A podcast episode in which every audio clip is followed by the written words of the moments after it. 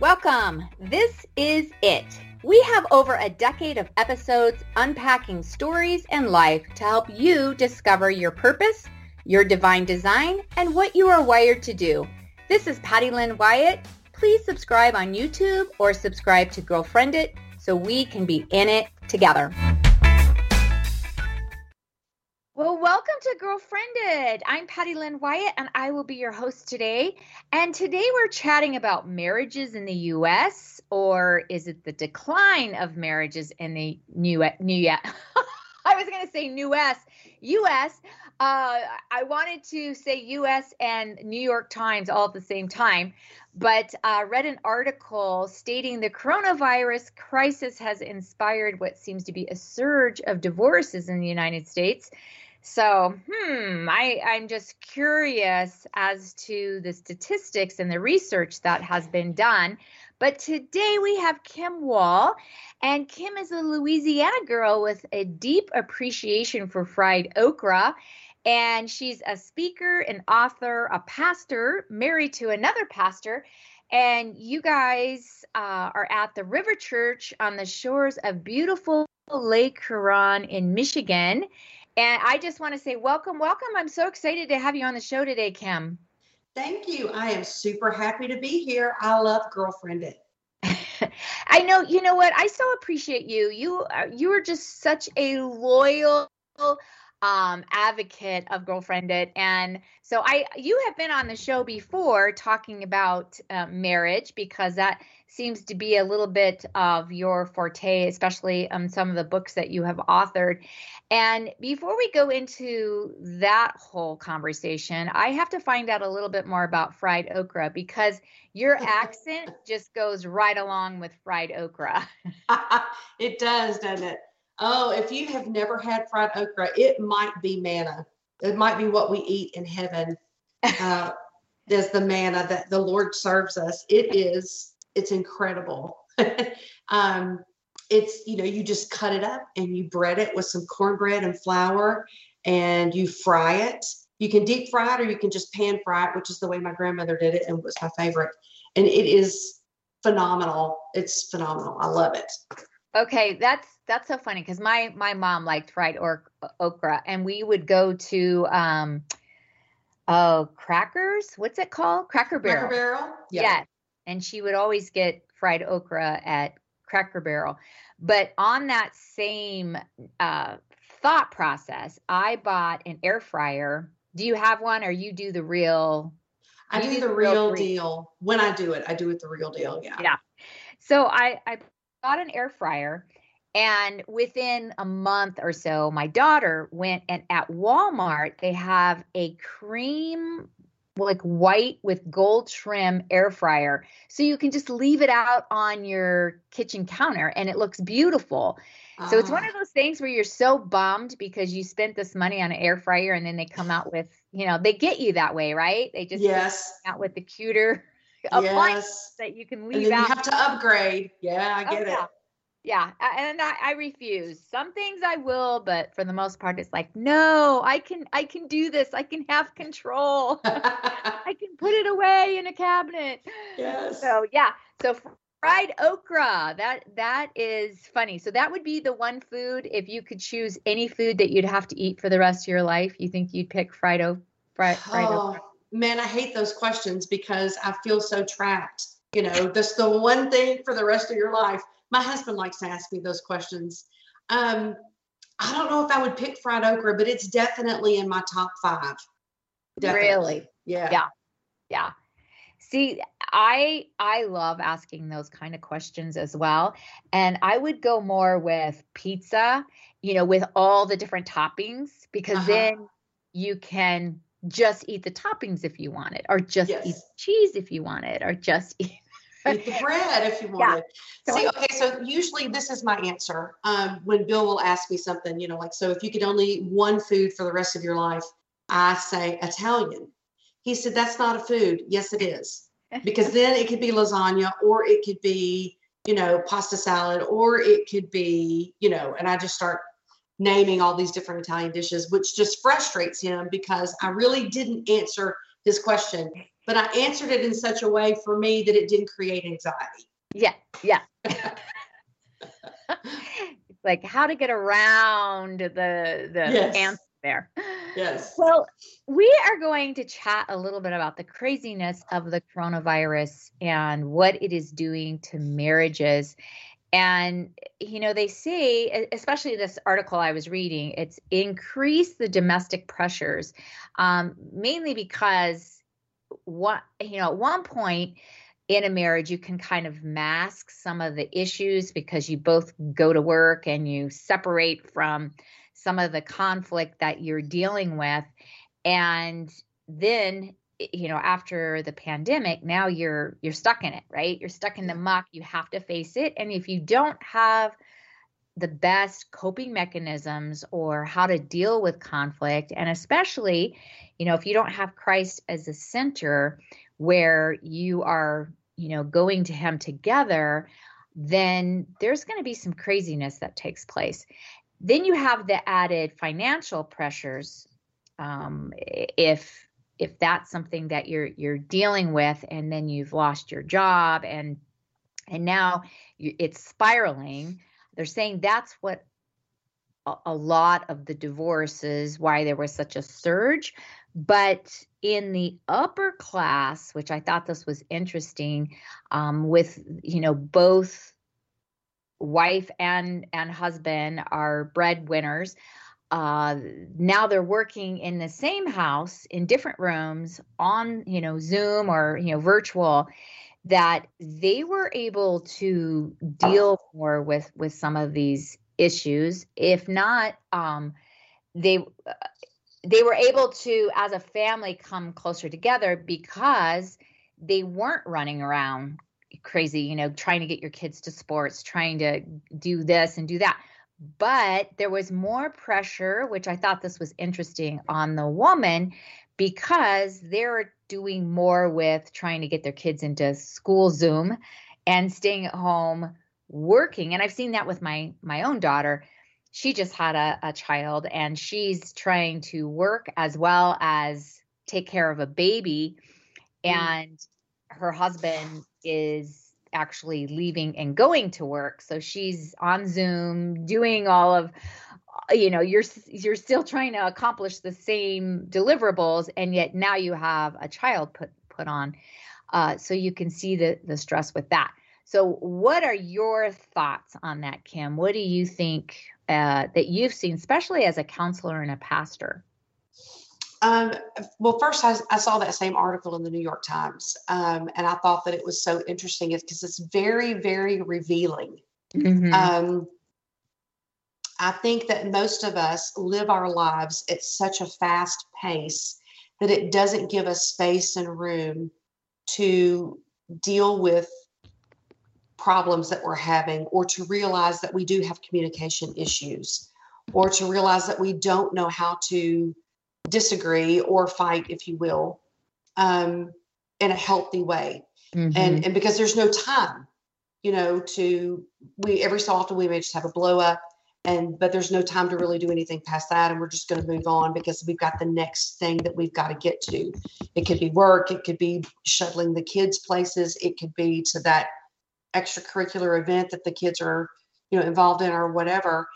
And i think that when the world just stopped all of those things that had captured our attention um, were removed. Mhm. and uh, because here here's what i think it exposed. The one thing that's supposed to capture your attention first and foremost is jesus christ. So he's supposed to be the center of everything. And then in partnership with him your next priority would be your family. But we live at such a hectic pace that everything else just keeps crowding in and creeping in. And and we may say we're doing things for our family but they don't they're not the focus of our attention. Mhm. you know we're not paying attention to them. We're not and we're certainly not paying attention to our spouse because they're an adult. They can take care of themselves. They can handle whatever's coming their way. And i don't have to be as involved with them as i do my children or these other commitments that i have and when all that stopped we're not used to those people especially our husband being uh, the center of our attention. Mhm. And we just had no idea what to do with that. Mm, mhm. And the little things that would bother us, but we could ignore because, well, they're about to leave, or I'm about to go, or we're going to be doing this anyway, or people are going to be here. And, you know, there, none of that was there to mask those things that annoy us. And then they just became glaringly obvious to us during that time. Mhm. Mhm. I I think it's interesting when you're you're saying that that you know we just we were in this fast-paced life and are are you an extrovert or an introvert? Hmm. I am an um, extroverted introvert. You're So- an ambivert. I, I'm an introvert. So, but I do love people and I enjoy being around people, but I recharge alone. Mhm. People, instead of charging me up, people usually drain me after a period of time. hmm Because I've I've noticed I'm a high extrovert. Um, that if you're an extrovert and you've now been placed in a home where you, you know you really can't get out with people, um, I think that that I've noticed in the, the the last year and a half that for me, then when I do go around people, I'm more uh, second guessing some of the things I do and say. And I find that interesting uh, because you were so confident when you were around people and you would i just never even thought anything of it. But uh, it, it makes me realize we are depending more on our spouse, or at least I am, and my kids for my entertainment, which I love. I mean, we've spent so much time, you know, playing games and playing cards and getting together just as a family that it, we we never had that opportunity before and it's a safe place. And so you get very comfortable in that you know bubble wrapped little holy huddle that you have. And you you have the same values the same morals the same ideas. So then when you stretch yourself outside of that you go oh I hope I didn't offend them, or I hope I didn't, you know, I'm so used to just saying my thoughts out loud.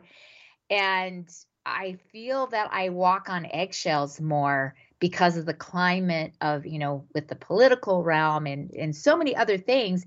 Even as Christ followers, there's just so many different ideas of you should wear a mask, you shouldn't wear a mask. So that that's what's been interesting from my perspective. You know, I would really agree with that because um, I think exactly what I was saying about families and particularly your our, our marriage and how busy and fast paced we are. The same thing was true with our external relationships. Mhm. And like we know people and we see people, but we don't really know people and we don't know what they think and feel. And then all of a sudden the climate changed in our culture and everybody became super opinionated about so many things about you know supporting different people groups about should you have a vaccine or shouldn't you or what do you feel about the virus um, mask or no mask all of those things and, and many others just really created such an intensity Mhm. conversations and you thought that you knew someone and you thought that you were on the same page and then you start expressing your view on one of those topics and you realize oh wait a second because you can see it on their face um, we're not on the same page and Right. my view my view is offending them and my Yeah. view is is causing a rift in our uh, you know or causing some tension Yeah. in our relationship and so you do you immediately start to change um, not change your opinion but just change what you're saying not just so out there you start to couch your words a little bit and then then you're just not talking about it at all Yeah. because you don't know where somebody is and so i don't want to offend you. And that really is a lot of what mine and bill's philosophy is is if i'm going to offend you i would rather offend you with the gospel than offend you with with my political persuasions or what my opinions are on healthcare. So i just don't need to have that conversation with you so i won't. Um, and i'm not i'm not so sure that that is the best way to handle it, but it's the best way at this point that we've come up with because to some degree that is going to limit our ability to know each other um, in community if we don't talk about those things that are important. Yeah. Well, it's interesting you use the term tension, which tension's good, right? That rubber band that keeps stretching because it stretches us as well. And yet tension in in this situation with the pandemic is interesting because you have a conversation, be it, you know, on the phone or on Zoom or just like this virtually. And what in, in a normal situation, then you see that person again next Sunday at church, or you see that person again tomorrow at work. And now you don't see that person. So there was tension, and you don't go back where you just organically see them in the hallways where you can go, Hey, how's it going? How's your kid? How's this? How's that? And then you have the warmth there and you humanize the situation, and you're like, Okay, we're good. Well, now we play this narrative in our head that gets spiraled out of control and in it can either get spiraled in a healthy way your choice right? Or it gets spiraled in i can't believe they gave me that look. And i can't believe that that's the you know where are they that irrational that they believe that way? And it starts yes. crazy off of one look. And and and i see that even with marriages if you don't have the right coping skill i'm trying to swing it back to marriage because somehow we went off on this other so i'm like oh yeah yeah that's right we were talking about marriages. Um but it's it's the same thing where we play this negative narrative and you know you wrote a book about the complaining cure how to quit grumbling stop complaining and find abundant joy. And that works in all aspects of life, right? But it let's does. let's pull it into marriage. Um, where are you finding that? Because it's, I know for me in the first six months or so with the pandemic, when my whole world switched to traveling all over to doing Zoom and day in and day out, you're staring at yourself on a computer. Uh, I was complaining it was easy to go uh, because we thought it was just short lived, right? Oh, yeah. in May, I'm going to be able to travel again. Thank goodness, because I'm so tired of seeing all the wrinkles on my neck. You know, oh, I'm so glad I'm going to be able to, you know, put something on besides pajama pants, you know? Yeah. Yes. And, and then you you had to get a grip on that and start looking and, and being grateful for what you had. So, what were some of the tips that in this book that we have for our marriage? Well, I, I think that a healthy marriage um, starts with what you think. So, what I choose to think about my spouse is going to influence my words and it's going to influence any response that I may have. And it's going to reflect. um, influence my choices and my actions in regards to them. So a lot of times we think, you know, because it, for us, we, you know, our state was on lockdown for nine weeks. So we took all of our gear home and we set up shop in the dining room. Now, Bill and I work together. So um, we have two campuses. So some days I may not even see him because he's at a separate campus. Um, but even if we're at the same campus, I still may not see him for several hours at a time because he's in his office, I'm in my office, and we're doing the things that we are supposed to be doing. But when we came home, here we are in the dining room with all of our stuff set up directly across from each other at the dining room table. And all the things that I'd never had to deal with in working with him, now I have to deal with because it's right there. And, and even it's just the little things of, you know, so he felt like I was too noisy when I clicked on my keyboard, you know, typing. So he put on headphones that had music. And so he couldn't hear any of that. Well, then he started singing. And so, and he's going to sing the tenor part of whatever song he's listening to. Well, that's not necessarily pleasant for me to just hear tenor, you know, as I'm trying to think and work and that kind of stuff. And what I realized is I had to very quickly catch hold of my thoughts about him instead of, you know, oh my gosh, that is so frustrating. you know, and then he goes to talk to me and he's talking super loud because he has headphones on.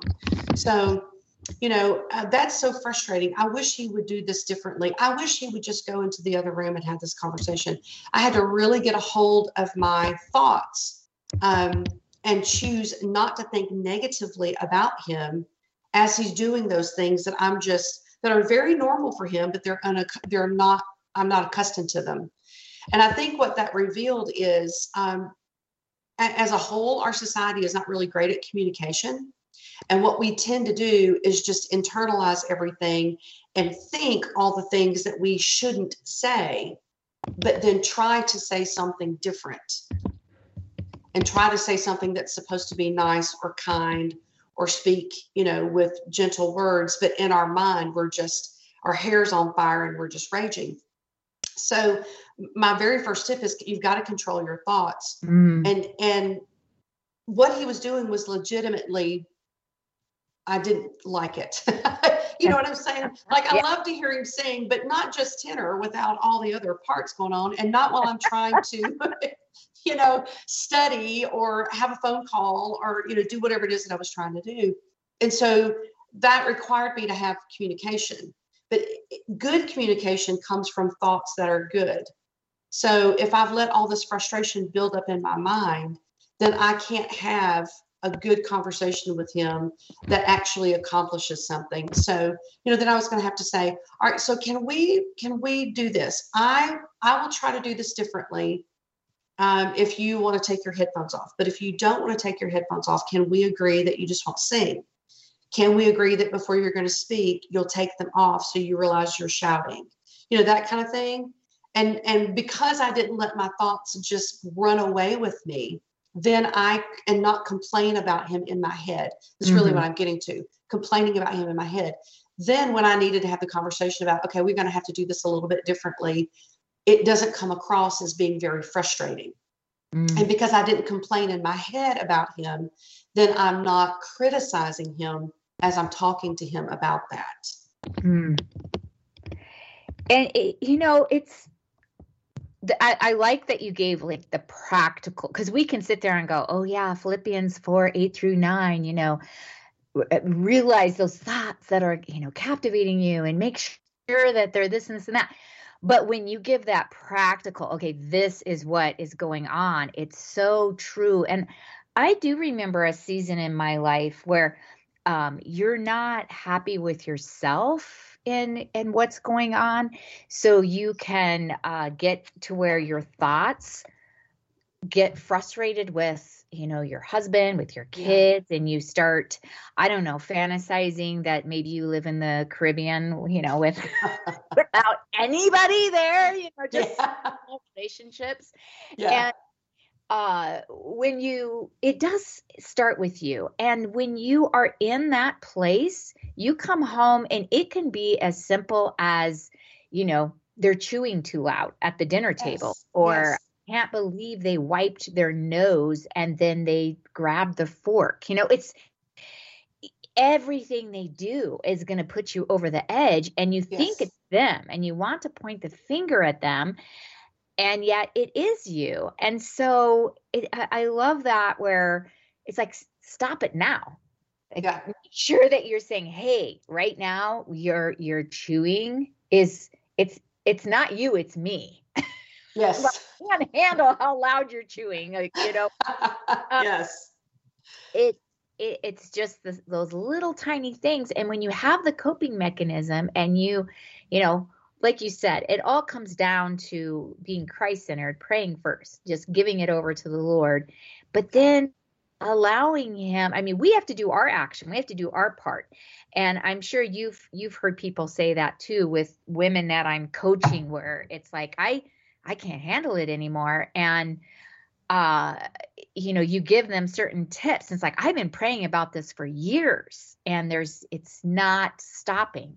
And at some point you're like, okay, well, what part are you playing in this? Uh, where you have to say, okay, I need to do my action too. It's not just, okay, God, take him away. like I hope there's a car accident. You know, I hope that one time. I was like, no, no, no, no, don't pray for that. But get to that point where it's like I can't divorce him, but you know, if God would just Yeah. take him, like no, Yeah. no, no. But it does start with you in your thought process and then speaking out, Not in a complaining way, in a solution. Be relentlessly positive and solution focused. Well, we only have a couple minutes, Kim. That went so fast. In the last five minutes we spent on marriage. so what would be just some great practical tips then if you are in this place where your even your prayers might be unhealthy as to what you want to do with your spouse.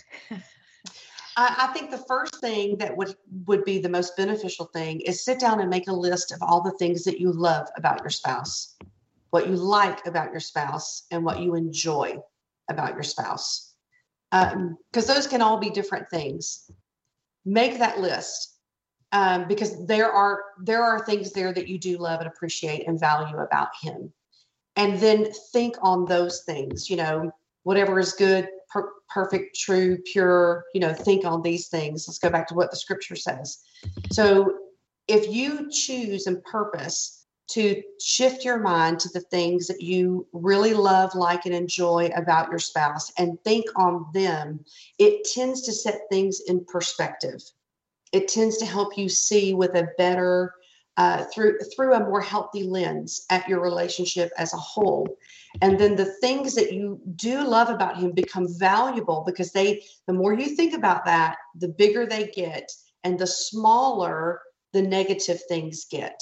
Um, they are not consuming all of your attention and uh, consuming your thoughts. That would be my number one tip. So, just summarizing that, uh, make a love list Yes. and minimize your issues. yes stop thinking so much about the negative and choose to set your thoughts on the things that you do love like and enjoy about him And and once again, um, making sure that uh, it's it does start with you. So, yes. Kim, it has been an honor. Thank you for uh, being on the show today. And we are going to have another episode with you on. So, everyone, stay tuned and go subscribe to Girlfriend It. Thanks for listening to Girlfriend It because our girlfriends are where we get our best tips for life. Find us on Facebook at Girlfriend It, hit subscribe to iTunes or toginet.com.